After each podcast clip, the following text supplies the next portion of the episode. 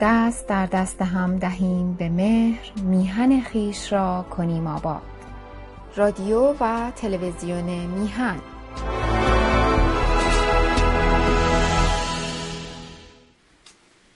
با درودی دوباره خدمت یکایک شما خوبان و نازنینان. سعید بهبانی هستم. در این روز زیبای جمعه جمعه یازدهم شهریور ماه هست و دوم ماه سپتامبر.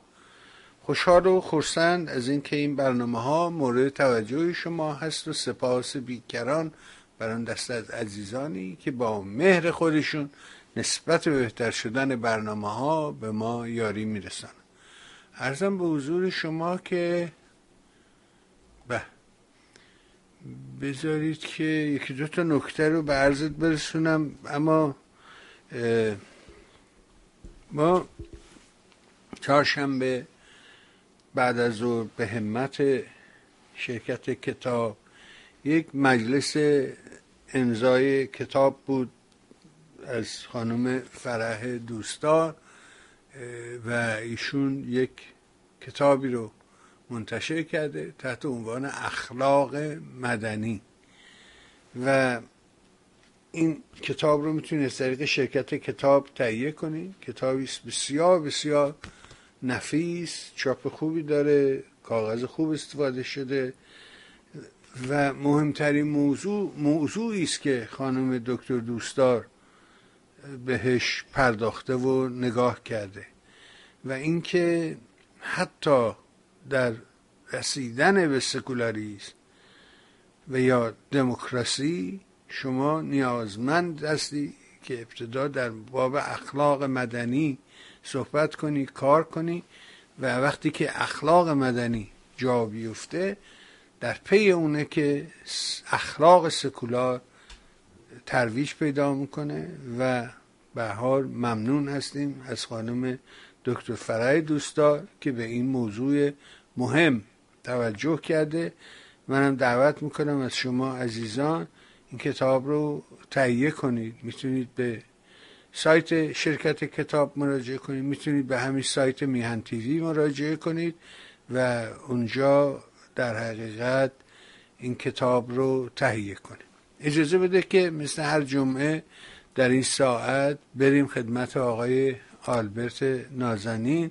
عرض ادب و احترام کنیم. سلام کنیم به این بزرگوار و سپاسگزار از حضورش در برنامه. آقا سلام می‌کنم به شما. با درود به شما و یکایک بینندگان و شنوندگان عزیز. در آمریکا اروپا سراسر دنیا به خصوص ایران عزیز. در ادامه صحبتاتون در رابطه با اون کتاب آقای بهبانی همیشه باید تبلیغ رو کرد دیگه. شما باید برای خودتون تبلیغ بکنین. بگین که خانم دکتر دوستدار البته منم در اونجا بودم.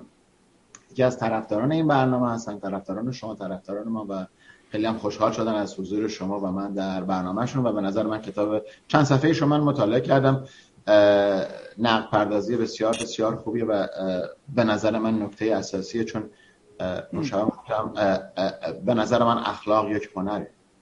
یعنی شما باید به اخلاق به این, به این طریق نگاه بکنه و دوستانی که اهل کتاب هستن و اهل سخن من فکر می‌کنم با تهیه این کتاب می‌تونن مطالبی رو که حداقل از یک نقطه نظر یک نویسنده ای که حالا در آمریکا نیست در اروپا زندگی می‌کنن نکاتی رو روشن بکنن. در حال آخر هفته خوبی رو آرزو می‌کنم. البته من می‌خواستم در این هفته راجع به مسئله دیگه هم اشاره بکنم صحبت بکنم ولی در هفته آینده صحبت خواهم کرد. اون هم ششم سپتامبر امسال 2022 پنجاهمین سال حمله تروریستی فلسطینی ها در المپیک 1972 مونیخ بود که 11 ورزشکار اسرائیلی کشته شدن جا داره که در هفته آینده به این مسئله اشاره بکنیم. می‌دونم که این هفته ذره مسائل دیگری هست. در هر حال آخر هفته خوبی را آرزو می‌کنم و دوشنبه پیش رو هم که روز تعطیل در آمریکا هست و برای همه دوستانی که در آمریکا زندگی می‌کنن آخر هفته خوبی رو براشون آرزو می‌کنم. بفرمایید. و هفته آینده جمعه آینده 18 هم در حقیقت روز دختر آبی است. و این دختر سهر عزیزی که خودشو آتش زد در مقابل استادیوم و دختر آبی. حالا اینکه ما نمی‌تونیم در حقیقت موضوعات رو از روش گذر کنیم اینا همه به همدیگه مرتبطن به هم مربوطن. اگر این سپیده رشنو امروز گرفتاره باید یاد کنه او هم از دختر آبی اینا همه ستارگان پرفروغ آسمان ایران هستند این ماجرای دختر آبی نباید فراموش بشه. او یه فرشته آزادی. آقای بهبانی در اون جایی که باید راجع به دختر آبی صحبت بشه میشه. نمی‌تونیم زیاد این مسئله رو به روی سپیده عزیز بیاریم. برای اینکه ایشون الان تحت همونطوری که می‌دونید با زمانت آزاد هستن و هر صحبتی یا هر نوع مخالفتی با این رژیم شیطانی می‌تونه مجددا ایشون رو در خب بله قرار بده. بنابراین نه مقصود من که این نیست که یه آدم یه نفره. من هم خودم من هم خودم بهش اشاره خواهم کرد. متاسفانه آقای ببانی همون اشکالی که با یه شبکه های مثل CNN, فاکس و بقیه در آمریکا هست همون مسئله گریبانگیر خیلی از یا اکثر شبکه های ایرانی هم شده برای اینکه اونها هم حالا یا به قول معروف یه سرمایه گذار دارن یا گروهی رو دارن که از اونها می‌خوان در یک چارچوب به خصوصی صحبت بشه. دلیلی که من این صحبت می‌کنم من خودم چند چند دفعه در برنامه Voice of America شرکت کردم. و برای من خیلی جالب بود وقتی که سوال می‌کردم که سوالا رو که مطرح می‌کنه؟ چرا برنامه رو زنده پخش نمی‌کنین چرا باید ضبط بشه؟ بعد عمل انجام بشه؟ دوستانی که در استودیو بودن نه فقط در Voice امریکا در بقیه هم. برام توضیح دادن که خب بالاخره مثلا به طور مثال Voice of America متعلق به دولت آمریکا مثل بی بی سی که متعلق به دولت انگلیسه. خب اینا اول نگاه می‌کنن سوالا رو مطرح می‌کنن بعد جوابها رو نگاه می‌کنن که مبادا این جوابهای مقداری متفاوت باشه با اون چیزی که فکر می‌کردن و مخالف باشه با اون اهداف و اون چهارچوب. در هر حال این مسئله گریبانگیر خیلی از میدیا شده و کاملا با تو موافقم. امروز که دنیا دنیای کلیپیه دیگه. هر چیزی شده کلیپ. ما دیگه کلیپ زندگی می‌کنیم. دیگه اون بحث وان تو وان وجود نداره یک باید که به نظر ما باید بیشتر باشه. بفرمایید. خیلی ازت خب یه موضوع دیگه که هست. این فکر میشه می‌خوام از شما راجبش بپرسم. گرباچوف بود مردی که به حال با حضورش و با طرحهایی که داشت. البته اون نیومده بود که امپراتوری شوروی رو به زمین بزنه. اتفاقی که مثل جمهوری اسلامیه به یه جایی می‌رسه که فرو میریزه دیگه راه جلو رفت نداره. نظام جمهوری اسلامی هم در همین مسیر قرار داره. می‌پرسم از شما که خودت به گرباچوف چجوری نگاه کردی؟ اون رو چجوری دیدی؟ اون رو چجوری تعریف می‌کنی؟ بفرمایید تا بشن می‌دونم در همین برنامه هم راجع به میخایل گورباچوف آخرین رئیس جمهور یا رهبر اتحاد جماهیر شوروی. امروز دیگه اتحاد جماهیر شوروی وجود نداره. امروز روسیه است و 15 تا کشور که از اتحاد جماهیر شوروی جدا شدن که البته این پوتین مریض حال می‌خواد یکی از اونا رو اوکراین رو برگردونه به خودش.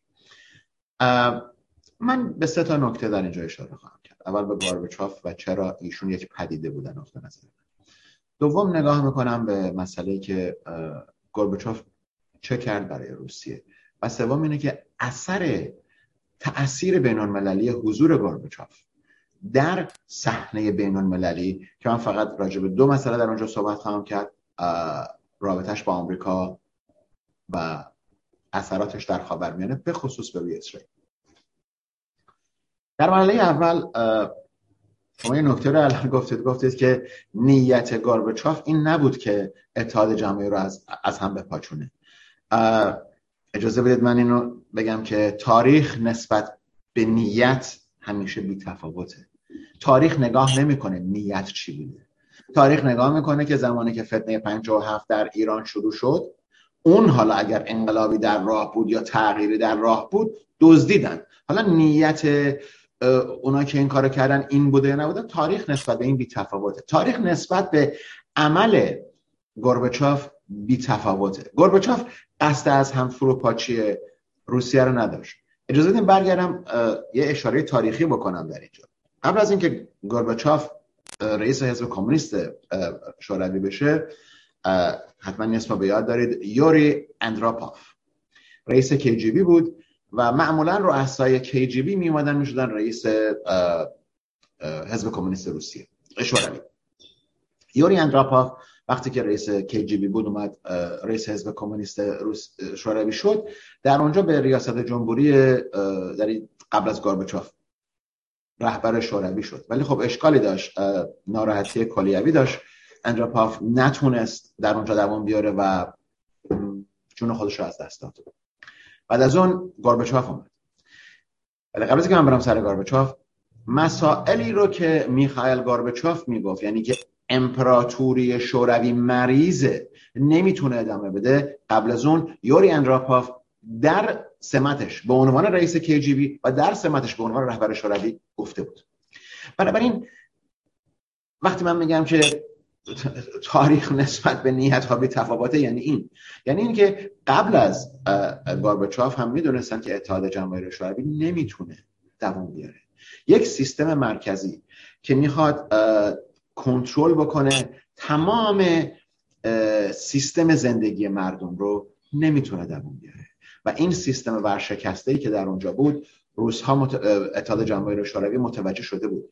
قصد گورباچوف این بود که برای اینکه اینو باید قبول بکنیم که در داخل روسیه میگن که گورباچوف اتحاد جماهیر شوروی رو به یه مکدونالد فروخت. این حرفی که بین روساست چرا؟ برای اینکه میخائیل گورباچوف تحت تاثیر سیستم آزادی غرب قرار گرفته بود. برای همین هم بود که اون دو کلمه را استفاده می‌کرد آزادی و روشنگرایی به طرف آینده. ولی متاسفانه مسئله که برای گورباچوف پیش اومد این بود که این سیستم مرکزی در داخل اتحاد جماهیر شوروی کار نمی‌کرد. این سیستم در واقع خراب شده بود. گورباچوف از ستالینیزم متنفر بود. برای همین که بهش تهمت می‌زنن که شما اتحاد جماهیر شوروی رو به دونه مکدونالد فروختی. ولی اینطور نبود. دلیل تنفر گورباچوف از استالینیزم و از اون سیستم حالا گذشته شوروی این بود که هم اندروپاف و هم گورباچوف می‌دونستند که دیگه اتحاد جماهیر شوروی تحمل یک انقلاب دیگر نداره که البته انقلاب حالا اونجا هم روسیه رو من زمانی راجبش صحبت خواهم کرد که اون هم باز مسئله بود که گریبانگیر روس ها کردن. بنابراین دو مسئله برای گورباچوف خیلی مهم بود در داخل روسیه در داخل شوروی. اینه که بتونه پرچمدار اتحاد جماهیر شوروی که روسیه بود بتونه اون کشور روسیه رو در واقع که امروز آقای پوتین دارن این کارو می‌کنن بتونه در واقع به مرحله بیاره که هنوز اون قدرت خودش رو منظورم ابرقدرتی خودش رو حفظ بکنه. متاسفانه اینطور نشد. از هم پاچیده شد و 15 جمهوری از بغلش در اومدن. در اون زمان تصمیم گرفت شد که کودتایی بشه. اون کودتا هم انجام نشد و گورباچوف مجبور شد که کنار بره. وقتی گورباچوف از سیاست کنار رفت فقط یک دفعه سعی کرد که برگرده به سیاست و دید که اصلا مردم قبولش ندارن. یعنی وقتی پوتین برمیگرده میگه یک کاتاستروفی بوده سقوط اتحاد جماهیر شوروی من کاملا با این مسئله مخالفم. برای اینکه یه سری کشورهای عقب افتاده با یک سری سیستم اقتصادی عقب افتاده که نمی‌تونست کار بکنه در هم آمیخته شده بود و یک سیستم عجیبی رو درست کرده بودن که بازو بازو کشورها رو می‌گرفتن و متعلق میش... اونا رو میبستن به هم می‌گفتن دیوار آهنی اما گورباچوف چه کار کرد؟ گورباچوف اتحاد جماهیر شوروی رو از جنگ افغانستان بیرون بود مقدمه سقوط اونجا بود. برای بینندگان و شنوندگان بگم تمام این اتفاقات وقتی که اتفاق افتاد در سه ماه اتفاق افتاد. مدت کوتاهی برای تغییر. گورباچوف جنگ افغانستان رو پایان داد. گورباچوف جنگ سرد رو پایان داد. قرارداد من استفاده از موشک بالستیکی رو با ریگن امضا کرد. دیوار برلین رو پایین بود. آلمان بعد از اون متحد شد. من دارم تغییراتی رو که این مرد باعث شد. و در یک مقطع زمانی بزرگترین خدمت رو به ابرقدرت خاورمیانه یعنی اسرائیل کرد. زمانی که در با پرزیدنت بوش تماس گرفتن که گورباچوف حاضره که با شما در کنفرانس مادرید شرکت بکنه. که کنفرانس مادرید پایه های کنفرانس سال اسلو رو امروز کاری ندارم که برنامه اسلو پایه نگرفته. ولی زمانی که میگم بزرگترین خدمت رو از نقطه نظر صحنه خارجی صحنه بینالمللی به اسرائیل کرد با خروج چند صد هزار نفر یا به عبارت یک میلیون نفر یهودی روسی مهاجرت نزدیک به یک میلیون یهودی روسی که درها رو باز کرد و اینها اومدن به کشور اسرائیل صحنه سیاسی اقتصادی اجتماعی اسرائیل رو عوض کرد. قبل از حضور گارباچوف به این صحنه رابطه بین مسکو و تل یا اورشلیم نبود. رابطه سیاسی وجود نداشت. رابطه بود اول قطع شده بود. بعد از 1967 و 1973 جنگ شش روزه و جنگ یوم کیپور اسرائیل در یک تقریبا می‌خوام بگیم محاصره اقتصادی سیاسی یا یک انزوا قرار گرفته بود. گورباچوف اون رو شکست. گورباچوف اجازه مهاجرت که داد. همونطور گفتم صحنه سیاسی. چیزی که امروز شما در اسرائیل دارین می‌بینید که یکی از کشورهایی که در سیستم نوآوری ها و سافر و برنامه ریزی و پیشرفت عجیبی کرده مقدار زیادیش مدیون حرکت گارباچوف بود. گارباچوف حتی به اسرائیلیا گفتش که شما نمی‌تونید برای همیشه فلسطینی ها رو شکست بدید. گورباچوف گفت می‌تونه نظر نظامی فلسطینی ها رو شکست بدید اما این شکست نظامی وارد یک مرحله دیگه میشه. بنابراین نقش خودش رو از نقطه نظر بینالمللی با اون مسائلی که ما آشنا هستیم پایان جنگ سرد پایان جنگ افغانستان و در واقع ایجاد رابطه سیاسی مجدد با اسرائیل اسرائیل رو امروز در جایی گذاشت که امروز قرار داره. یعنی اون نقش بینالمللی. بعد از اون کشورهایی که به عنوان کشورهای آزاد حساب شدن چین رابطه ایجاد کرد. هند رابطه ایجاد کرد. همینطور کشورهای آفریقایی و آسیایی و در واقع پرچم اسرائیل در خیلی از نقاط دنیا به افراز در اومد راجع به گارباچوف خیلی صحبت میشه کرد. در داخل روسیه در روسیه امروز شوروی اون موقع موافقان اون اون رو یک پدیده سیاسی نام بردن. اما مخالفانش گفتن که این کسی که مسئول به هم پاچیدن اتحاد جماهیر شوروی بود گورباچوف بود. چنین چیزی نبوده. تاریخ این رو نوشته. تاریخ به این مسئله اشاره کرده. اگر گورباچوف نگاهی داشت نسبت به این مسئله که ما هم می‌تونیم قسمتی از این اقتصاد آزادی باشیم که آمریکایی ها هستن و غرب هستن. در اونجاست که مخالفانش میگن نه تنها تاد جماهیر شوروی رو این پاچوند بلکه سوشیالیزم رو سوشیالیست بودن رو از بین برد. باز هم این مسئله غلطه و وجود نداره. ولی باور من بر اینه که تأثیری که گارباچوف کرد این بود که خوش بیان بود خوش صحبت بود. وقتی که در داخل روسیه در خارج صحبت می‌کرد از روی نوشته نمی‌خوند یا از روی این تلویزیونی نمی‌خوند.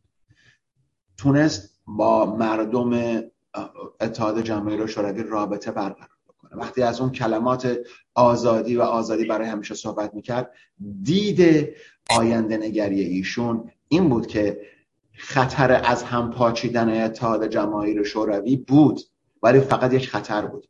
امروز وقتی که گورباچوف در شش ماه آخر در بیمارستان زندگی در بیمارستان بود به خاطر که می‌گفتن دچار بیماری های متفاوتی از حالش خوب ولی مخالف جنگ اوکراین بود ولی صدا رو هیچ وقت در نیاورد. با وجود اینکه آقای پوتین برای خانوادهش پیام تسلیت رو فرستادن. ولی وقتی که گورباچوف متوجه این شد که نمی‌تونه جلوی فروپاشی اتحاد جماهیر شوروی رو بگیره از سیاست کنار اومد. ولی هیچ وقت با سیاست پوتین در مسئله جزایر کریمه مخالفت نکرد و گفت اون چیزیه که عمل پوتین درست بود. این در اینجاست نشون میده که ایشون نیت از هم پاچیدن اتحاد جماهیر شوروی نداشت. ولی نمی‌خواست اوکراین را با حمله بگیره. گورباچوف جز اون گروهی بود که می‌گفت ما باید با اوکراینی ها صحبت بکنیم و با بلاروس صحبت بکنیم و یک اتحاد سه کشوری به وجود بیاریم که ترس خیلی مهمه مسئله که ترسی رو که امروز پوتین ازش صحبت می‌کنه. که در واقع گورباچوف این خطر رو نادیده گرفته بود انجام بشه و ترسی رو که روسا همیشه داشتن که کشورهای اروپایی می‌تونن بهشون حمله بکنن جلوگیری بشه. در هر حال دنیا من فکر می‌کنم یک شخصیت بین کسی که خواست یعنی اگر اتحاد جماهیر شوروی از هم پاچیده نشده بود و اجازه داده می‌شد که گارباچوف بتونه در صحنه بین ظاهر بشه و عقاید و ایدئولوژی خودش رو پیاده بکنه من فکر می‌کنم روسیه می‌تونست یا شوروی می‌تونست یکی از اون کشورهایی باشه که در واقع همپیمان و همکار آمریکا باشه و در واقع متوقف کردن جنگ سرد نشانه سیاست ها و دید بزرگ این چهره و پدیده سیاسی بود. ولی خب می‌دونیم که صلح برای دنیا خوب نیست و همیشه باید جنگ باشه و بازم تکرار می‌کنم جنگی که در یک جا تمام میشه در جای دیگه سر باز خواهد کرد. در حال دنیا یک چهره سیاسی رو از دست داد و من فکر می‌کنم که جایگزین کردن این اشخاص بسیار بسیار مشکله و همونطوری که می‌بینیم امروز کسی که در روسیه که نماینده و در واقع کشور بعدی اتحاد جماهیر شوروی بود کسی جز پوتین مریض حال نیست. پوتین هم خودش از زمان رئیس کیجیبی بود و امروز به ریاست جمهوری روسیه رسیده و متاسفانه جایی که ایشون داره میره و خیلی ساده بگم پوست خربوزه که شرکت های اسلحه سازی آمریکا زیر پوست زیر پوت آقای پوتین گذاشتن امروز روسیه رو به جایی رسونده که متاسفانه مشکلات زیادی هم برای اروپا هم برای اقتصاد اروپا و هم برای آمریکا ایجاد کرده که امیدوارم زودتر این جنگ, رو جنگ اوکراین تمام بشه. به این دلیل که تا امروز 15 میلیون نفر از کشور اوکراین به خاطر این مسئله بیرون اومدن. بفرمایید. آره خیلی غم واقعا غم اما این که مقاومت این مردم که ایستادن و مقاومت کردن هم ستودنی است بذارید بریم سراغ حالا که همینجا هستی و دارین روسیه رو دنبال می‌کنیم و همین آقای گرباچوف و پوتین. داستان برجام خیلی غم یعنی اینکه حالا خوشبختانه دیدم این رسانه های رنگی هم اشاره می‌کنن به این موضوع. چرا میخندی آقای آلبرت؟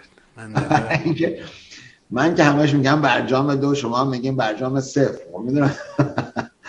نه برجام بی فرجام برجام بی برجام بی فرجام نه حالا جالبیش اینه که بالاخره اعتراف کردن این رسانه ها که به موضوع اشراف ندارن. برای اینکه من از روز اول حرفم فقط همین یک کلمه بود که شما همه اطلاعات رو از کجا میارید؟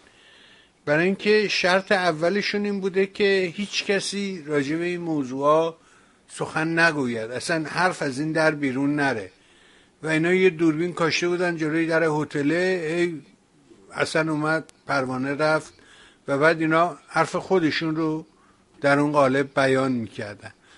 و حالا می‌بینم که چند روزیه دارن در حقیقت اعتراف می‌کنن به یه موضوع ساده که هیچ کس از متن گفتگوها خبر نداره. فقط بر اساس گفته کسانی که بیرونن مثلا آقای جوزف بورل یه تر آورده گفت آقا یه طرحی آوردم این طرح رو اعلام کرده. همین در همین حد. یه بیش از این ما نمی‌دونیم طرح چیه. الان اعلام می‌کنن که جمهوری اسلامی با آمریکا پاسخ داد. آمریکا گفت من از پاسخش ناخشنودم. حالا این پاسخ چی بوده؟ اصلا اون پرسشش چی بوده که این پاسخ داده؟ و حالا این پاسخی که داده اون ناخشنوده یعنی چی؟ ولی بیرون اون چیزی که بیرون ما داریم نگاه می‌کنیم اینه که قبل از این یهو این یارو متک عبداللهیان دوید رفت اونجا و و مثل اینکه میره مثلا یه جوری رفتار می‌کنن مثل اینکه میرن کسب تکلیف کنن میرن می‌پرسن از روسه که ما چی بگیم چی نگیم. واقعا اینجوریه یعنی به نظر شما اینا میرن از روسه می‌پرسن روسه بهشون میگو اینو بگو اینو نگو. چی حس شما چی به شما میگه؟ چی می‌فهمیم از این رفتارها؟ البته من یکی از نکاتی که می‌خواستم در رابطه با قسمت قبل بگم اینه که اتفاقی که در اروپا افتاد در زمان گاربچاف این بود که سی سال جنگ نشد. خونریزی هم در زمان ایشون نشد. حالا این دو کلمه رو ما برداریم بیاریمش توی برجام نافرجام حالا هر اسمی که می‌خوایم روش بذاریم. و چی کار دارن می‌کنن؟ یعنی روس ها چی کار دارن می‌کنن؟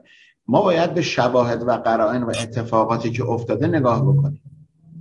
آیا واقعا وقتی که نمایندگان ایران میان در دوها بخوان مذاکره بکنن قبل از اینکه برگردن تهران اول میرن مسکو بعد میان میرن تهران؟ و امروز اگر کسی مثل عبداللهیان اومده شاید عبداللهیان اصلا داره نقش قاسم سلیمانی رو انجام میده.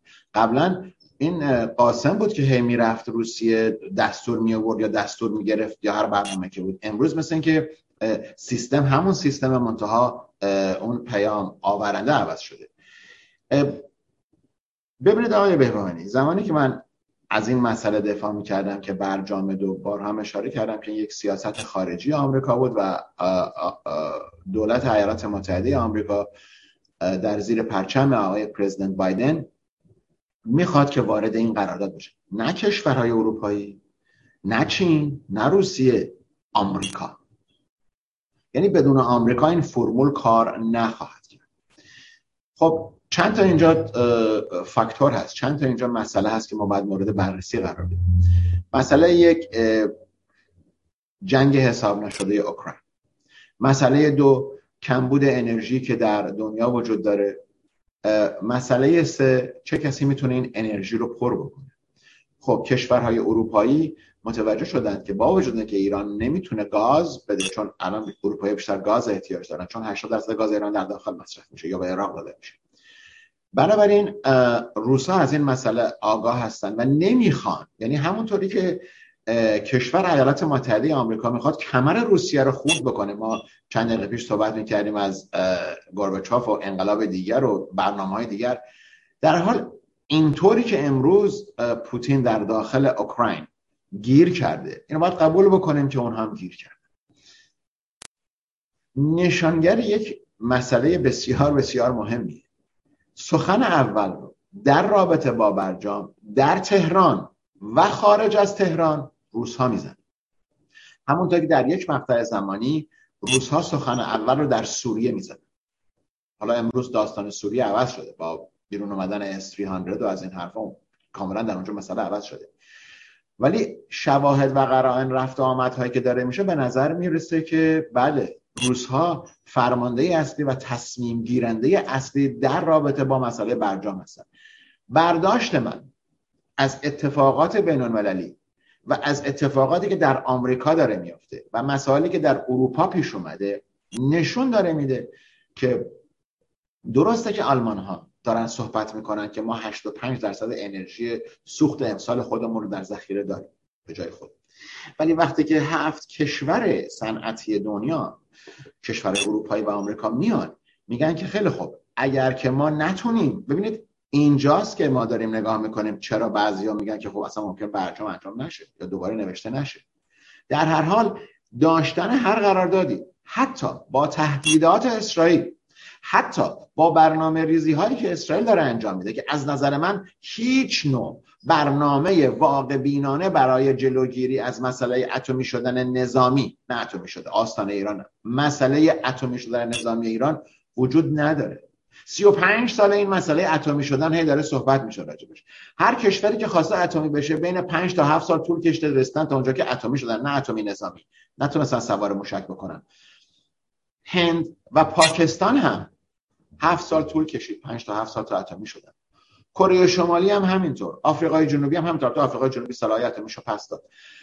بنابراین مسائلی در اینجا هست که من فکر می‌کنم اون قدرت رو از جمهوری اسلامی از اتاق فکری جمهوری اسلامی گرفته. و این مسئله اگه من پافشاری می‌کنم که بله این مسئله امضا خواهد شد. شواهد بر اینه که اگر جمهوری اسلامی اون پولهایی رو که دنبالش هست نگیره و اون ادامه صدور نفت البته آمریکایی‌ها چشمشون رو بستن روی اون 500 هزار بشکه که ندارن به چین و هند و کره جنوبی دارن میفروشن و بقیه کشورهای آسیایی برای اینکه اونا خواستن در باغ سبز رو به جمهوری اسلامی نشون بدن که بله ما مخالفت نخواهیم کرد. و حتی مسئله سپاه هم که گفتن ما یعنی بایدن خواست نشون بده که داره با جمهوری اسلامی به سختی مبارزه می‌کنه و اسرائیل هم گفتن که در مقابل اینا کوتاه نیاد. گفتن خیلی ما سپاه رو در داخل اینجا نگه داریم اما تمامی شرکت هایی که دارن در داخل جمهوری اسلامی فعالیت می‌کنن که زیر کنترل سپاه هستن که 60 درصد اقتصاد ایران توسط سپاه داره صورت می‌گیره. اون شرکت ها هیچ کدام تحت تحریم نیستن و از تحریم بیرون قرار خواهند گرفت اگر برجام دو امضا بشه. بنابراین امروز چک چونه های بازاری و رفت آمده که ببینن چی می‌تونن بگیرن. این برداشت منه. شواهد و قرائن نشون داره میده که خود روزها مایل هستند در حالتی که بتونن کنترل کامل برجام و کنترل کامل فروش آینده گاز رو داشته باشن ایران وارد برجام بشه جمهوری اسلامی وارد برجام بشه. چرا؟ برای اینکه روسا اون گازی رو که اروپا می‌خواد از طریق ایران میفروشه. کسی که دیگه نمیاد آقا مهر میدین راشا که روی این گازا نیست که. مسئله بارنامه است. درسته که تست می‌کنن که بدونن در واقع این گاز از کجا اومده. ولی مسئله بارنامه که صادر داره میشه. پس بنابراین روس ها می‌تونن جلوی اقدامات تحریمامیز تحریمانی آمریکا و اروپا رو بگیرن و گاز خودشون رو از طریق ایران چون ایران نمی‌تونه اون از گاز صادر بکنه نفت می‌تونه صادر بکنه. گاز نمی‌تونه صادر بکنه. برای اینکه ندارن و دستگاهی که در داخل ایران هست حالا چاهای نفتی که هست حالا در شمال هست که روسا جلوش گرفتن گفتن نمی‌تونین. و در جنوب و جاهای دیگه به خصوص در اون چاهای نفتی که با قطر در همسایگی قطر وجود داره می‌تونن از اونجا صادر بکنن. ولی اونها به نزدیک به چند صد بیلیون دلار یا چند صد میلیون دلار سرمایه گذاری هست که بتونن رو استخراج بکنن. بنابراین روسا از این طرف می‌تونن گازهای خودشون بفروشن. و جواب تحریم آمریکا رو بدن. بنابراین دو راه اینجا داره اتفاق میافته. مسئله اقتصادی و مسئله سیاسیه مسئله سیاسی حرف اول روسا دارن می‌زنن. مسئله اقتصادیش هم باز روسها خواهند زد.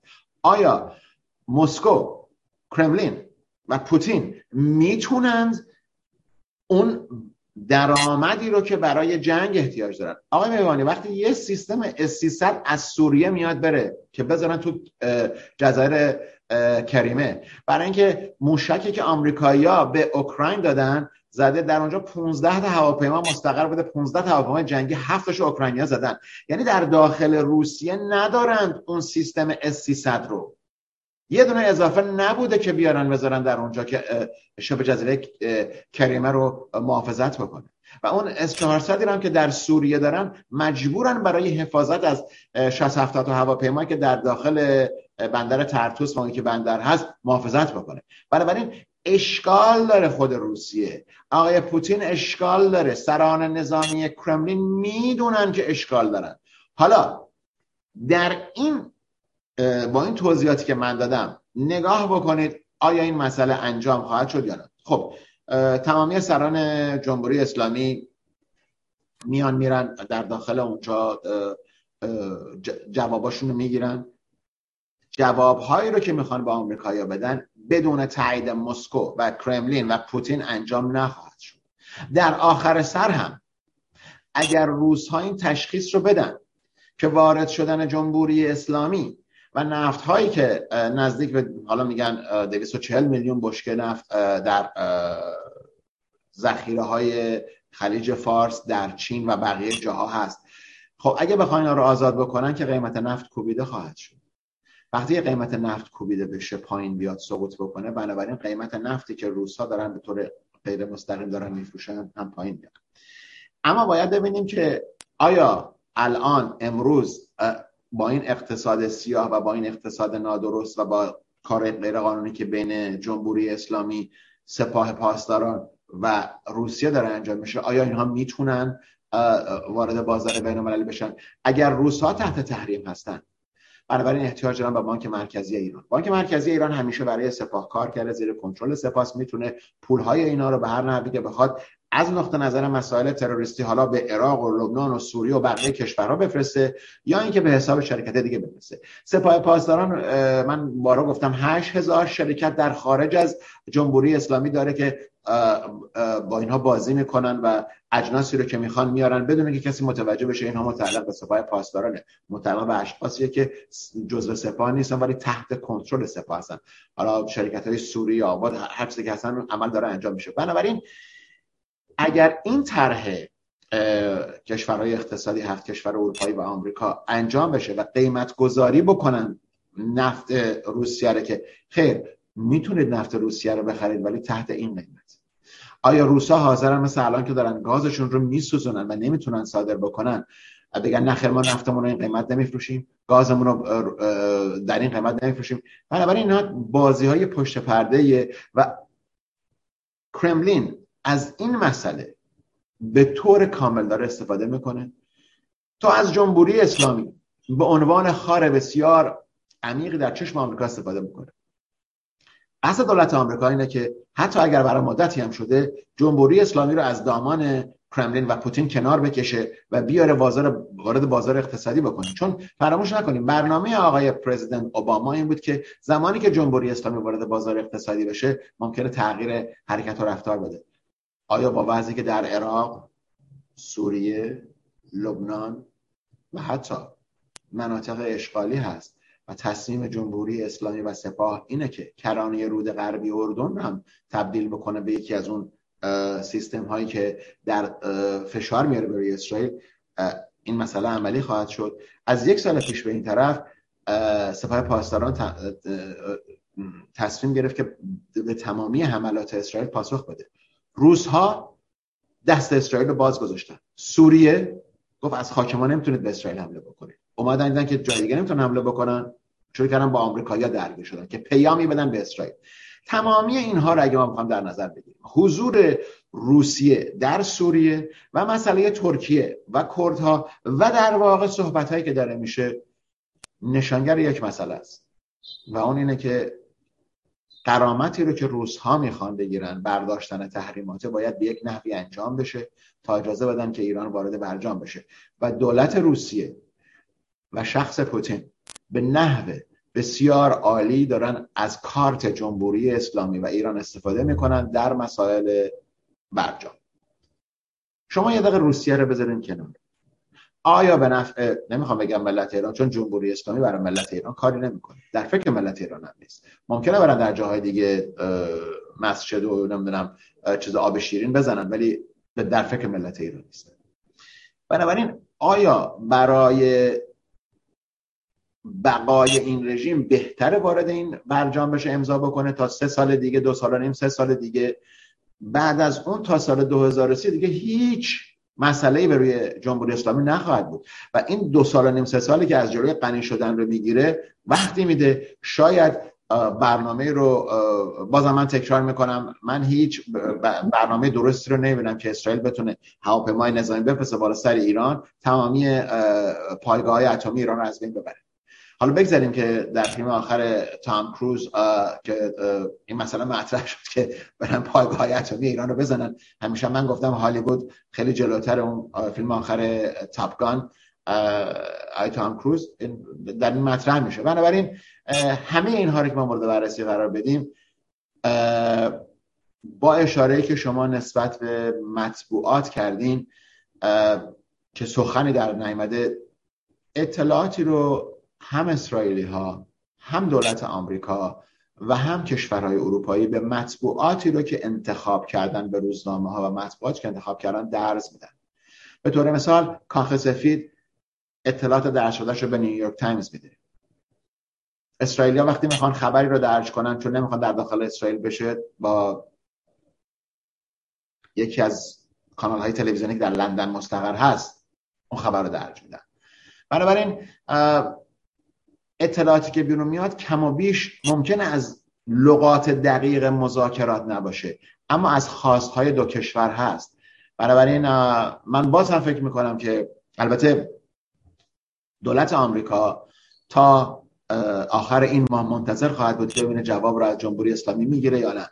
برای اینکه از اونجا به بعده که احتیاج به نگاه کردن به انتخابات پیش روی آمریکا خواهیم داشت و آقای پرزیدنت بایدن مصممه که جلوی تکرار تاریخ رو بگیره در داخل آمریکا. چون ما می‌دونیم در داخل آمریکا هر زمانی که رئیس جمهوری در کاخ سفید هست در انتخابات میان دوره‌ای مجلس و سنا برمیگردن بر علیه کاخ سفید یعنی میره اون طرف.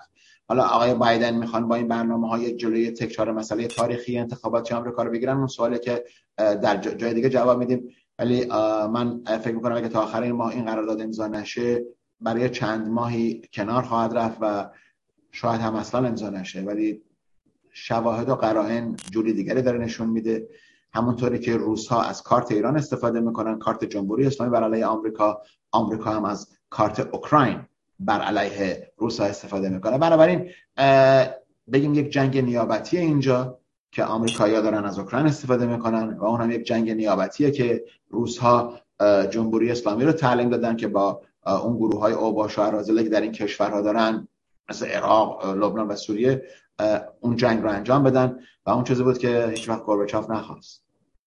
پایان جنگ سرد بدون خونریزی. ولی امروز جنگ سرد سر جاشه خونریزی ها سر جاشه و تا زمانی که کشورهای مثل جمهوری اسلامی افغانستان و بقیه کشورهای که در واقع از مسئله مذهب به عنوان یک وسیله استفاده می‌کنن هستند و نفت دارن استفاده دارن برای کشورهای غربی خب این مسئله ادامه پیدا خواهد کرد و متاسفانه ما بارها بارها گفتیم. بفرمایید.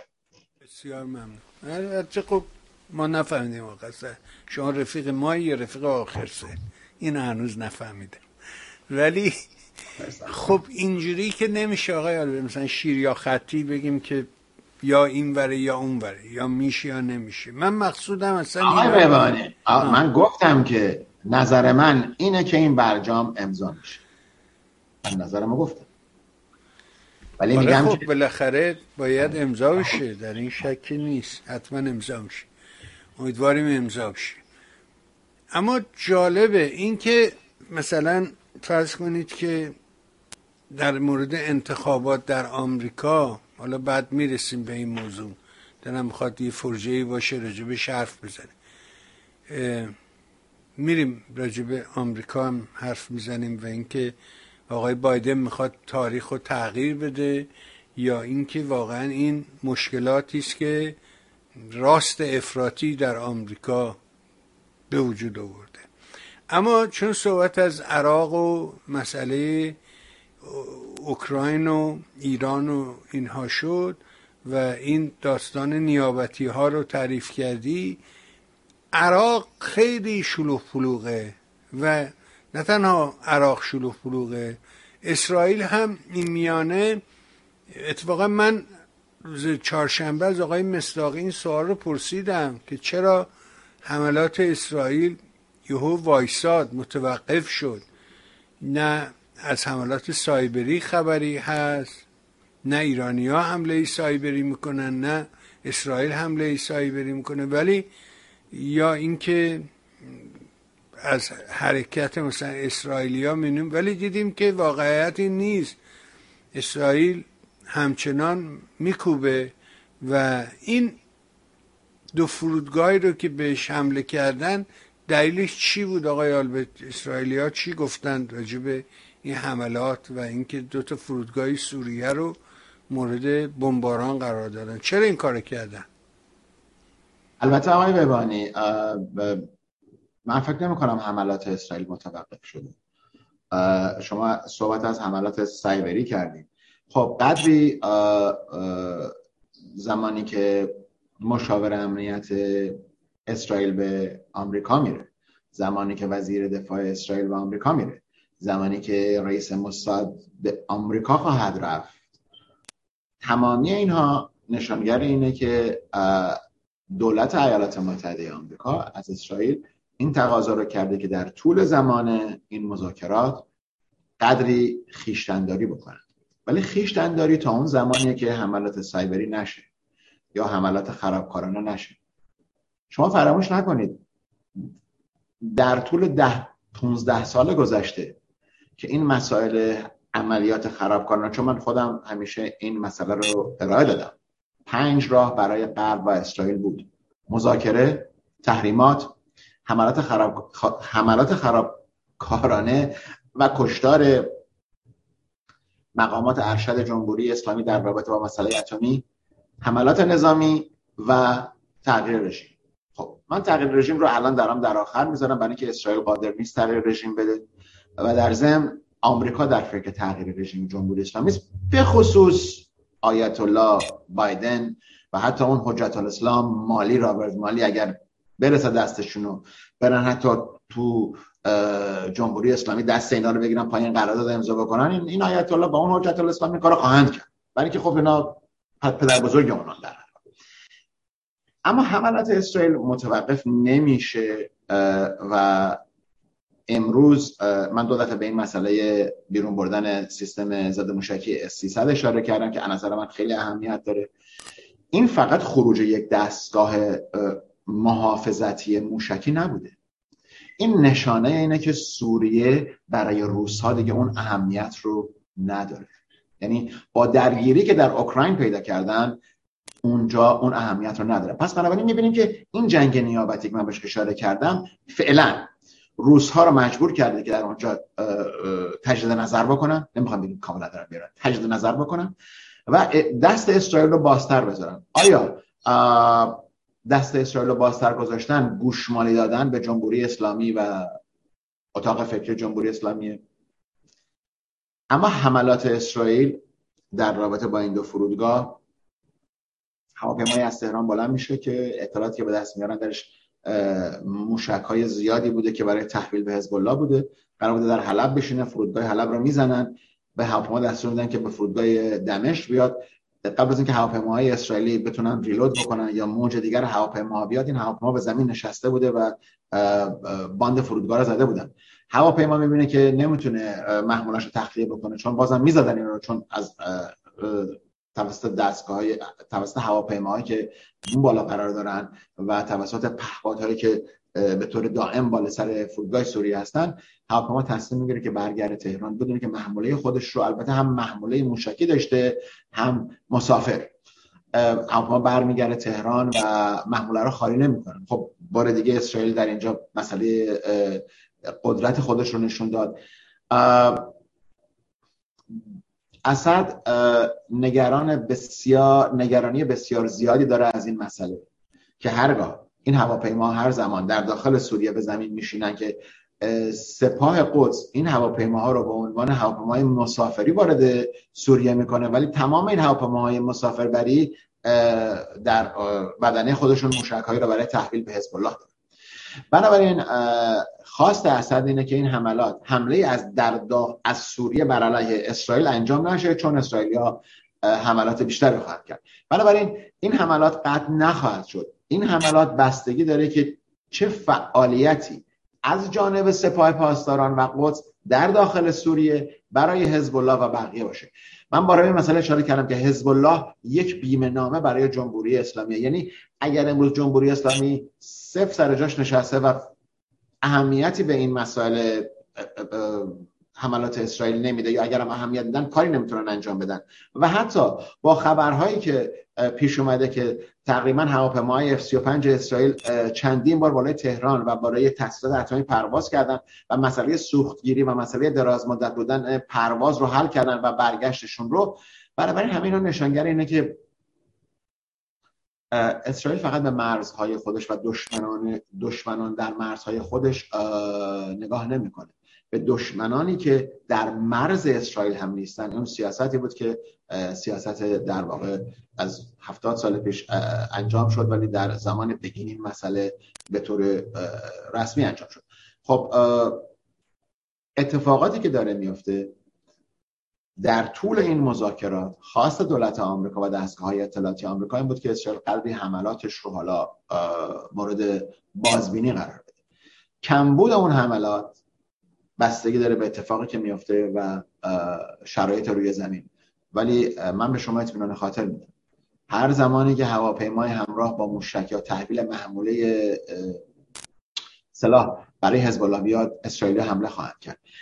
از, از از راه زمینی از راه عراق امروز حالا به خاطر هرج و مرج عراق قدری مسائل یواشتر شده. ولی در اونجا به خاطر اون چند صد نفر حضور سربازان آمریکایی که سربازان اطلاعاتی هستن چون می‌بینن این محموله میاد از هوا و از زمین بنابراین نمی‌تونن از راه زمینی این محموله رو وارد بکنن و راه هوا بهتره. ولی حملات قطع نخواهد شد این حملات به طور نمی‌خوام بگم 24 ساعته ولی به طور کامل در هفت روز هفته فرودگاه های دمشق و مرزهای سوریه کاملا مورد باز بازبینی و در واقع نگاه ستلایت ها ماهوارهای اسرائیل هست. بنابراین انتظار حملات بیشتری رو داشته باشیم برای اینکه من فکر نمی کنم جمهوری اسلامی دست از این مسئله برداره و انقدر سلاح به حزب الله و نفت مجانی به اینها خواهد داد. چه داشته باشن چه نداشته باشن. وقتی پول نداشته باشن نفت مجانی میفرستن میگن شما خودتون بفروشین پولشو در خرج این مسائل مسائل بکنه. بنابراین این حملات متوقف نخواهد شد. شاید کمتر بشه در زمانی ولی متوقف نخواهد شد. بفرمایید. ولی اینا رفتن خود چرا خود هواپیماها رو نزدن؟ چرا فرودگاه رو زدن؟ چرا خود هواپیما که هواپیمای دوباره با سلاح برگرده؟ مسافر هم داشتن ها؟ در, در هواپیما مسافر بوده پسنجر داشته. تو هواپیما مسافری موشک جابجا می‌کرده اسرائیل دنبال مسئله کشتن شهروندان نیست. اسرائیل جنگش با جمهوری اسلامی یک مسئله نظامیه. جنگی که اسرائیل داره می‌کنه حالا جنگ بین جنگ ها اسمشو میارن برای اینه که جلوی دستیابی حزب الله به سلاحهای بیشتر و نقطه زن رو بگیره. یک مسئله نظامیه اسرائیل هیچ دشمنی با اون شهروندان نداره و هواپیما هواپیمای نظامی نبوده آن اگر هواپیمای نظامی بوده می‌زده. هواپیما هواپیمای مسافری بوده. آره دیگه همین موضوعی بود که ظریف توی صحبتاش بیان کرد و گفت شما چرا این کار می‌کنید؟ به سلیمانی میگه شما چرا از هواپیمای مسافری برای هما اونجا اشاره می‌کنه؟ برای حمله موشک استفاده اما یه اتفاق دیگه بود که تو ماجرای گرباچوف دارم خواست از شما بپرسم. حالا دیر نشده الان می‌پرسیم. این مدیر عامل رئیس هیئت مدیره بالاخره از مدیران برجسته شرکت لوک اویل روسیه بود که یه کمپانی بزرگ نفته. و این آدمه میگن از پنجره بیمارستان خودشو پرت کرد پایین. چرا این کار کردی مرده؟ به نظره این اتفاق نیافتاده آقای یا ایش رو پرتش کردن از اونجا که اینکه مسئله عادیه در روسیه. یکی از بهترین راه های خودکشی در روسیه همینه یا سم میدن با آدما یا اینکه در بیمارستان یا در خونهشون از طبقه بالا پرت میشه مسئله که با این رئیس شرکت نفتی وجود داشته اینه که خواستهای کرملین از نقطه نظر اقتصادی انجام نمی شده این خواسته ها منظور اینه که اینها حالا در رابطه با فروش نفتشون به اروپا در رابطه با فروش نفتشون در بازارهای غیرقانونی با شاید بشکه 35 40 دلار 30 دلار که به چینی ها دارن میفروشن. در اونجا ایشون فرمان برداری از دستورات کرملین نکرده و وقتی شما دستور برداری نمی‌کنین شما رو حذف می‌کنه و این یکی از راه های بسیار عادی که توسط KGB انجام میشه. در جمهوری اسلامی هم این کارا رو می‌کنن. آدم ها رو از بالا پشتبون و بیمارستان و از جاهای دیگه پرت می‌کنن. اون مسئله اینه که در اون بیمارستانی که این شخص بوده آیا هیچ دوربین مدار بسته وجود نداشته؟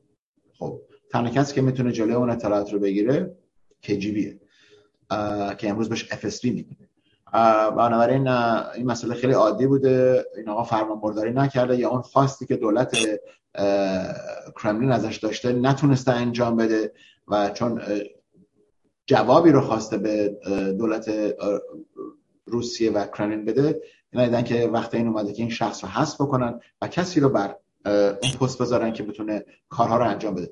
من در خاتمه این رو بگم آقای ببانید شما وقتی ما راجع به این آلگارد روسیه صحبت می‌کنیم. ثروتمندانی که بعد از سقوط اتحاد جماهیر شوروی و کنار رفتن گورباچوف اومدن سر کار که اینها تماما اگر به دولت روسیه و شخص پوتین حق ندن نمی‌تونن فعالیت بکنن. فرق نمی‌کنه که اون آقای ابراهاموف رئیس تیم چلسی انگلستان بوده یا هر یعنی اون حق نده ایشون نمی‌تونه اون پولها رو خارج بکنه. البته لندن امروز به خصوص لندن. مرکز تجمع ثروتمندان و آلگارد روسیه است و بانک هایی که در قبرس هستن مرکز تمرکز پول شخص پوتین در اونجاست و این مسئله که پیش میاد و کار دارن انجام میدن. بنابراین این شخص فرمان برداری نکرده. یا حداقل شکی داشتن که ایشون داره برای دستگاه یا جایی کار می‌کنه و نمی‌خواد اون فرامین کرملین رو انجام بده بنابراین حذف شد بفرمایید. آره توی خبرها بود حالا صحبت از این است که زلنسکی با آقای لاپید صحبت کرده و بهش گفته که شما چرا روسیه رو تحریم نمی کنی و همه دنیا روسیه رو تحریم کردن شما ولی این کار رو انجام چرا روس... اسرائیلیا واقعا همدلی نمی‌کنن در ماجرای اوکراین؟ چرا این کار نمی‌کنن؟ برای نه تنها دولت لپید برای هر دولتی در اسرائیل هر کسی که می‌خواد رئیس جمهور نخست وزیر اسرائیل باشه. دو مسئله بسیار بسیار حساس وجود یک مسئله حضور نیروهای روسی در سوریه است همونطور که میشه اشاره کردیم در بخش قبل. و اینکه آیا روس ها اجازه میدن دست اسرائیل باز بمونه یا نه؟ تا چند هفته پیش که روس ها نقطه نظر سیاسیشون رو عوض کردن و شروع کردن محکوم کردن اسرائیل حتی اون جنگی که با جهاد اسلامی شده بود روس ها اسرائیل رو محکوم کردن. و اسرائیل می‌خواست که در واقع موقعیتی رو چون اگر روس ها می‌خواستن جلوی اسرائیل رو در سوریه بگیرن بنابراین سپاه قدس می‌تونست اونجا بیشتر سریعتر پایگاه ها و برنامه خودش رو انجام بده. پس بنابراین سوریه مسئله بسیار پر اهمیتی بود برای اسرائیل و دستگاه سیاست سیاست و سیاست سیاست مداری و نظامی اسرائیل. بنابراین نخواستن که رابطهشون رو با روس ها خراب بکنن. نخواستن اون دیوار ارتباطی پل ارتباطی که بین اورشلیم و مسکو هست خراب بشه.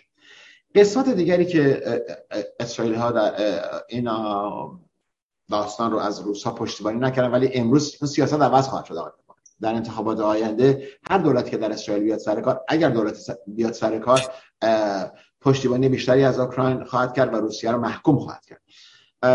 قسمت دومی که می‌خواستم اشاره بکنم بستن آژانس یهود در داخل مسکو هست.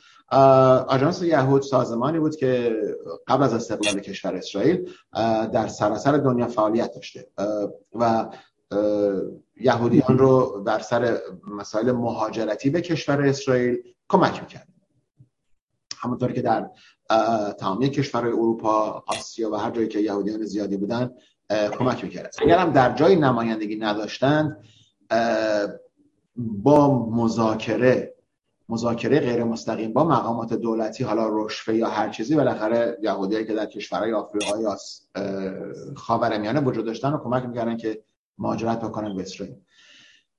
پوتین دفتر نمایندگی آژانس یهود رو در مسکو دستور بسته شدن این رو داد. البته خب دستور بسته شدن این آژانس از طریق دادگاه اعلام شد و دلیلش هم بود که شما دارید روس شهروندان روس روسی رو متقاعد می‌کنید که مهاجرت بکنن به اسرائیل. البته این کارشون باید این کار انجام بدن. البته شهروندانی که می‌خواستن من در اون قسمت اول نسبت به کاری که گورباچوف کرد گفتم که چهره اسرائیل رو عوض کرد چهره جامعه اسرائیل رو عوض کرد. نه که سفید پوست و بلاند اومدن در چشم آبی اومدن در داخل اسرائیل. خیر منظورم از نقطه نظر سکولر بودن فکری اون گروه بود. چون اون گروهی که در زمان گورباچوف و حتی امروز در زمان پوتین به اسرائیل مهاجرت می‌کردن گروه سکولاری بودن که مسئله دین براشون حل شده بود. و شاید در دهه 80 که این مسئله 80 و 90 انجام شد جامعه اسرائیل قدری بیشتر از امروز سکولار بودن. و همونطوری که این سکولارها وارد وارد اسرائیل شدن شماره جمعیت مذهبی اسرائیل هم غیر سکولارها بیشتر شد. بنابراین حالا یک مسئله داخلی که من بهش اشاره نمی‌کنم ولی دو مسئله بسیار مهم در اینجا وجود داشت و رهبران سیاسی اسرائیل متوجه این مسئله شدن که نمی‌تونن در حال حاضر روسیه رو محکوم بکنن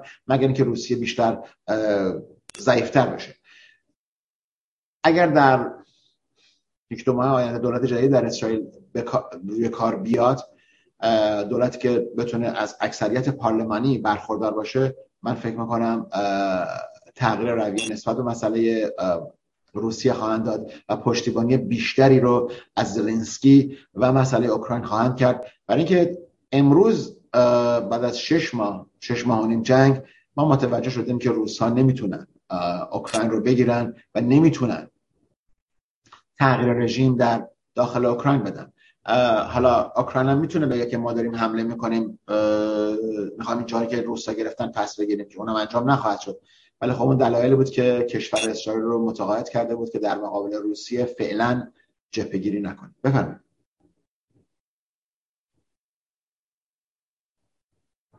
آقا ممنون. توضیح خوبی بود. بزنیم این سراغ ماجرای عراق و اینکه الان در مورد همین بازی برجام و برجام بی فرجام ایران داره با چند تا توپ بازی می‌کنه. یعنی یکی هم آشفته کردن اوضاع عراقه. و خب می‌دونیم که انتخابات در عراق شد. این گروه جیش المهدی که یه گروه بیرحمی دیگه ای بودن مثل اون کتایب و غیره بالاخره اکثریت آرا رو به دست آوردن. ولی جمهوری اسلامی اجازه نمی‌داد که دار دسته مالکی و دعوه و اینها اجازه نمی‌دادن که دولت تشکیل بشه. و بالاخره کازمی همجوری موقتا سرکار مونده.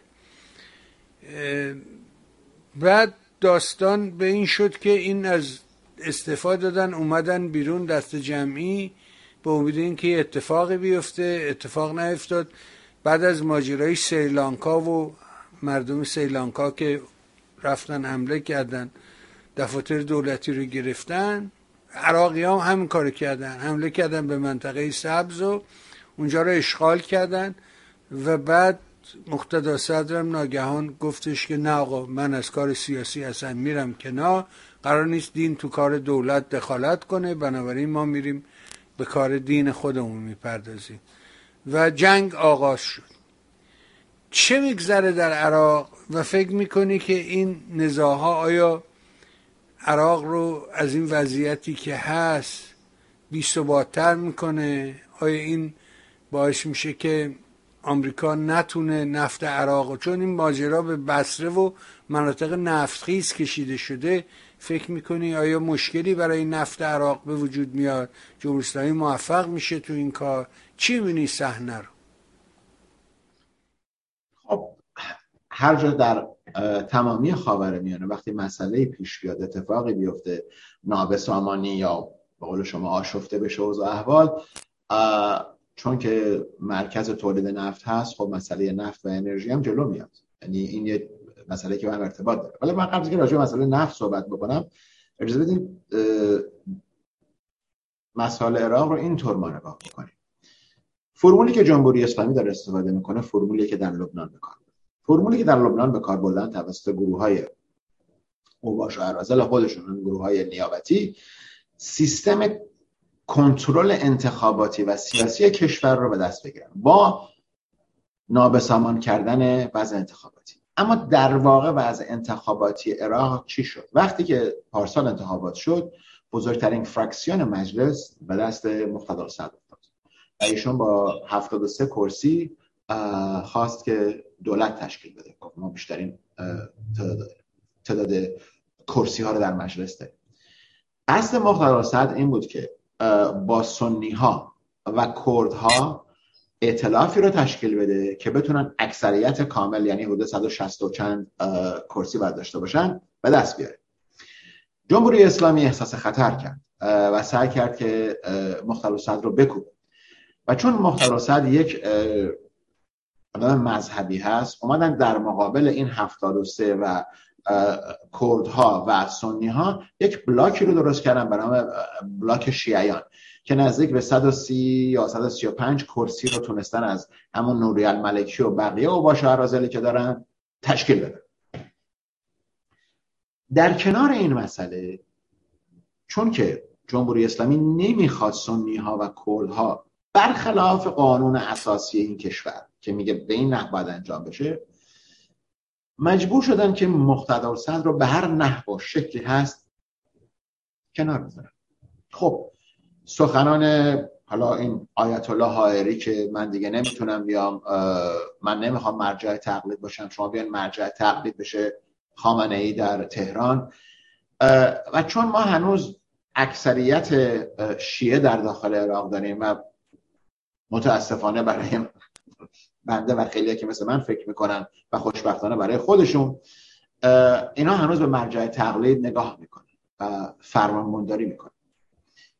توضیحات مختار صدر اینه که زمانی که آیت الله حائری اومده گفته من به خاطر اینکه الزایمر دارم یا مریضم نمی‌تونم من نمی‌تونم مرجع تقلید باشم از خامنه ای مرجع تقلید بگیرین ایشون هست.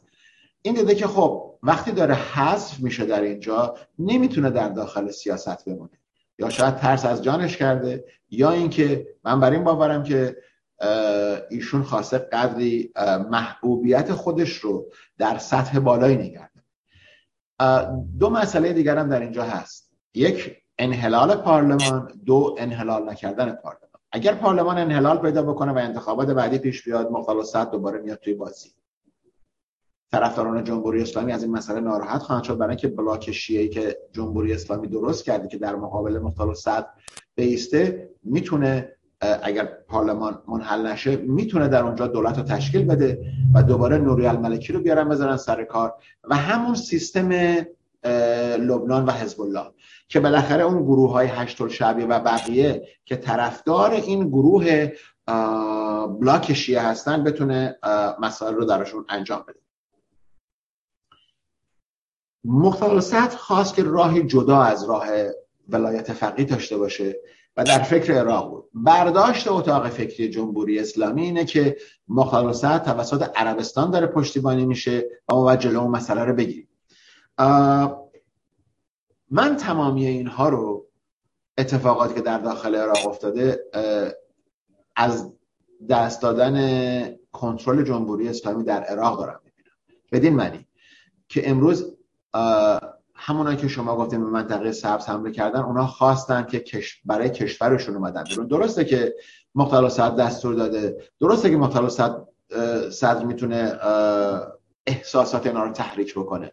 ولی در واقع اونا متوجه شدن که نمیشه در داخل عراق قبل از انتخابات رئیس سپاه قدس بیاد در اونجا و با رؤسای هشتال شعبی و بقیه این اوباش ملاقات بکنه که بتونه انتخابات رو تحت تاثیر قرار بده. بنابراین عراقی ها از این مسئله فهمیدن. حداقل عکس ها و فیلم ها و خبرهایی که اومده وقتی می‌بینید که میگن نرید دیگه برای اربعین به عراق اینطوری اینطوری. آمریکایی‌ها میگن که عراق وضعش اینطوری شده. از اون طرف اتوبوس های مسافربری که میان مورد حمله قرار می‌گیرن. عکس های قاسم سلیمانی در بغداد این ور در محله شیعیان پایین می‌کشن. تمامی اینها نشان از یک مسئله است که نفوذی رو که جمهوری اسلامی در عراق دو سال یا سه سال پیش داشته امروز اون نفوذ رو نداره. امروز کسی به نام قاسم سلیمانی دیگه سر کار نیست. اون قانی هست ولی خب اون مثل اینکه نداره اون وزن اون ترکیب اون سیاست رو. ولی مسئله که برای عراقی ها وجود داره اینه که عراقی ها می‌خوان خودشون تصمیم سیاسی آینده کشور خودشون داشته باشن. متاسفانه عراق با وجود اینکه سومین مر... ذخایر نفتی دنیا رو داره گاز از ایران وارد می‌کنه. برای برای استفاده از برق و سوخت و از این چیزا. چرا؟ اون مسئله که باید از به نظر من کسانی که دستور حمله به عراق رو دادند که اومدن با حمله به افغانستان و عراق دو دشمن مسلم جمهوری اسلامی رو حذف کردند صدام حسین و طالبان. خب طالبان برگشتن ولی عراق امروز به جایی رسیده که از نقطه نظر من راهی رو داره میره که لبنان داره. خب لبنان هم از اون طرف در, در, در سواحل آبی خودش معادن ذخایر گاز بسیار بسیار سنگینی رو پیدا کرده که می‌تونه صادر بکنه و وضع شهروندان لبنان رو بهتر بکنه. ولی وقتی میگم فرمول فرمول جمهوری اسلامی که در لبنان و در داخل ایران و در عراق دارن پیاده می‌کنن. مردم رو بدبخت می‌کنن مردم رو زیر سلطه خودشون نگه میدارن.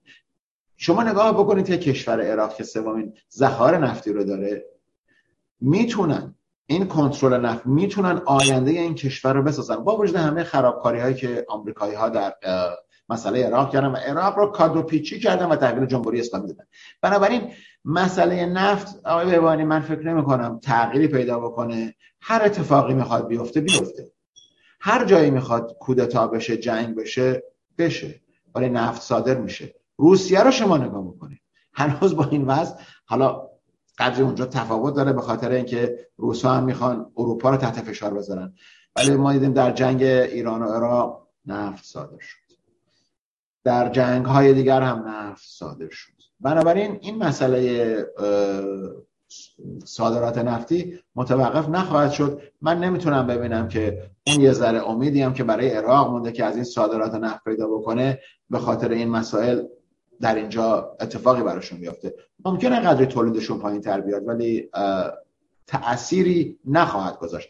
اگر جمهوری اسلامی فکر می‌کنه از مسئله نفت می‌تونه به دستور اربابش پوتین جاره نفت عراق رو بگیره این برنامه ریزی نبود. این برنامه بود که مختلف سر کنار رفت گفت من دیگه نمی‌خوام این کار رو انجام بدم. برای اینکه می‌دونه با مسائلی که داره پیش میاد و این مرجع تقلید می‌خوان عوض بکنن برای مختلف بسیار بسیار مشکل خواهد بود. در حال با امید بهبودی و روزهای بهتر برای ملت عراق بفرمایید. خیلی ممنون امیدواریم اتفاقا بیفته. این داستان کپ هم که گفتی این هفت کشور صنعتی یعنی انگلیس و آمریکا و آلمان و فرانسه و ژاپن و اینها گفتن آقا نرخ بذاریم رو نفت روسا. روسا هم به صورت گفتن اگه این کارو بکنیم ما گاز رو قطع می‌کنیم. این ماه دسامبر ماه پیش رو ماه مهمیه برای اینکه در ماه دسامبر اروپا بایستی که تکلیف نفت خودش رو به روسیه معین کنه. به حال شرایط به سمت بد داره حرکت می‌کنه. هیچ بوی خوش احوال جهان به مشام نمی‌رسه. بذار با این پرسش کوتاه از حضورت مرخص بشیم و اون ماجرای صحبت های دیروز آقای بایدن بود که به نظر من صحبت های خوبی بود و تشریح کرد که برگردیم به روح دموکراسی و اینکه ترامپ هرچی که بیان می‌کنه مخالف دموکراسیه این اتفاقی که داره میفته چون ظاهرا مثل اینکه اونجوری که پیش بینی می‌شد انتخابات پیش نرفته و دموکرات ها احتمال اینکه بتونن موقعیت خودشون رو حفظ کنن زیاده. این رو سوالم اینه این رو در اثر کارهای خوب دموکرات ها می‌بینی یا اینکه در اثر رفتارهای اشتباه ترامپ و راست افراطی در طرف مقابل. کدام یک فکر می‌کنی وزن بیشتری داره؟ بفرمایید تا بشنه البته به قول آمریکایی the jury is still out. یعنی اینکه هنوز رأی داده نشده. وقتی که رأی داده شد در سوم نوامبر می‌تونیم بگیم کارهای خوب دموکرات. من نمی‌دونم که چه کار خوبی دموکرات ها کردن. اومدن در اون زمانی که پول ها رو به مردم دادن گفتن تو خوناتون بمونین کار نکنین گفتن این کارو نکنین تورم نه نه سوالی نیست سوال سوال که این اتفاق که پیش بینی که داره میشه که این اتفاق میفته در اثر چیه؟ در اثر رفتار زشت اون طرفه یا رفتار مناسب این طرف؟ آقای ببانی رئیس جمهور در داخل کاخ سفید امروز دموکراته. رئیس جمهور جمهوری خواه که نیومده. منتها یک اشکال اساسی اینجا وجود داره. برای اولین دفعه در که آقای بایدن این سخنان رو انجام میدن. البته خب برنامه‌ای دارن. خب اومدن پول دانشجو رو تا ده هزار دلار استودنت لون پولای دانشجو رو بخشیدن. خب کار خیلی خوبیه. این همه برای مسئله رأی آوردن که ایشون می‌خواد مطمئن باشه که دموکرات ها نبازن مجلس رو. چون وقتی مجلس رو ببازن خانم پلوسی میره کنار. خانم پلوسی بره کنار برای ایالت کالیفرنیا بد میشه. چون فرماندار ایشون عمه فرماندار کالیفرنیا هستن. بزرگترین ایالت آمریکا با پرجمعیت ایالت آمریکا که همیشه نقش داشته در مسئله سیاسی آمریکا. اتفاقی که داره امروز میفته آقای بایدن پرزیدنت بایدن با تمام نیرو و قدرتی که در دست داره می‌خواد اون مسئله تاریخی رو که در انتخابات سوم انجام میشه در واقع جلوشو بگیره و سعی کنن که دموکرات ها پیروز بشن. من فکر می‌کنم که شانس اینکه دموکرات ها پیروز بشن و مجلس رو از دست دادن هست. اونم به خاطر مسئله به نظر من سخت جنین این مسئله سخت جنین که در واقع نیروها رو می‌تونه بیاره بیرون که بیرون خواهد آورد نشانگر فعالیت هایی بود که آقای ترامپ کردن و تونستن سه تا از قضات رو در دادگاه عالی آمریکا عوض بکنن. ولی آیا فقط این طرف رای خواهد داد و اون طرفی ها بیا به قول آقای پرزیدنت بایدن مگا ریپابلیکن منظورشون میک امریکا گریت اگین هست. من فکر می‌کنم که سا... امروز یه اتفاق مهمی هم داره میفته و اون اینه که یک رئیس جمهور دموکرات در کاخ سفید تحت تاثیر سایه کسی که رئیس جمهور نیست منظورم آقای ترامپ. سایه ترامپ به روی انتخابات آمریکا. سایه پرزیدنت ترامپ پرزیدنت سابق ترامپ به روی مسائل امروز آمریکا بسیار بسیار زیاده. ایشون هنوز خودش رو کاندید اعلام نکرد. بنابراین جان کلام در همین جاست که امروز سیاست داخلی آمریکا تحت تاثیر کسی داره قرار گرفته آیا ترامپ که نه کاندید هستن نه رئیس جمهور. اما آیا می‌تونن کارهای بعدی رو که آقای ترامپ مثلا کرده من دوست دارم بدونم که ایشون وقتی که کاندید نیست چه کاری رو کرده؟ ریپابلیکن ها امروز آقای بهبانی حزب جمهوری خواه آمریکا عوض شده. این حزب جمهوری خواه تا زمانی که پرزیدنت سابق ترامپ نفوذ داشته باشه این حزب جمهوری خواه اون حزب جمهوری خواه نیست. یعنی زمانی که یک کسی مثل خانم لیز چینی دختر vice president سابق آمریکا میاد. نمی‌تونه حتی وارد مرحله دوم انتخاباتی بشه. نشانگر اینه که جمهوری ها برنامه ریزی خودشون کردن که بتونن مجلس رو از دست دموکرات ها در بیارن. من در حال حاضر نمی‌خوام هیچ پیش بینی رو بکنم تا قدری نزدیکتر بشیم ولی همونطوری که جمهوری ها برای خودشون سلاحشون رو بیرون کشتن و اعلان جنگ کردن دموکرات هم از این طرف این مسئله رو کردن. کارهای آقای پرزیدنت بایدن به نظر من کارهای درستی بوده. پایین آوردن انرژی قیمت قیمت بنزین در آمریکا یک دلار یک دلار خورده تا ماه پیش اومده پایین تر خب همین مسئله تورم رو کمتر داره می‌کنه. اشکال تورم در اینجا از بهره بالای پول برای ببینید آقای ببانی در آخر در, در آخر روز مردم آمریکا به جیبشون نگاه می‌کنن بعد میرن رای میدن. ولی به طور کلی به طور تاریخی و به طور سنتی هر زمانی که هر کس در کاخ سفید باشه ملت آمریکا شهروندان آمریکا مجلسین رو عوض می‌کنن و برخلاف اون حزبی که در داخل کاخ سفید هست رای میدن. حالا این مسئله این دفعه انجام خواهد شد. من نظرم رو در اینجا میگم و اون اینه که آقای پرزیدنت بایدن اون رئیس جمهور قوی و کارزماتیک نیست که بتونه تمامی رو بیرون بیاره. کارهایی رو انجام دادن که جناح چپ حزب دموکرات رو خوشحال بکنه. حالا چقدر این خوشحالی ادامه خواهد داشت؟ چقدر حزب جناح چپ حزب دموکرات می‌تونه کمک بکنه؟ سوم نوامبر با هم دیگه صحبت خواهیم کرد. بفرمایید.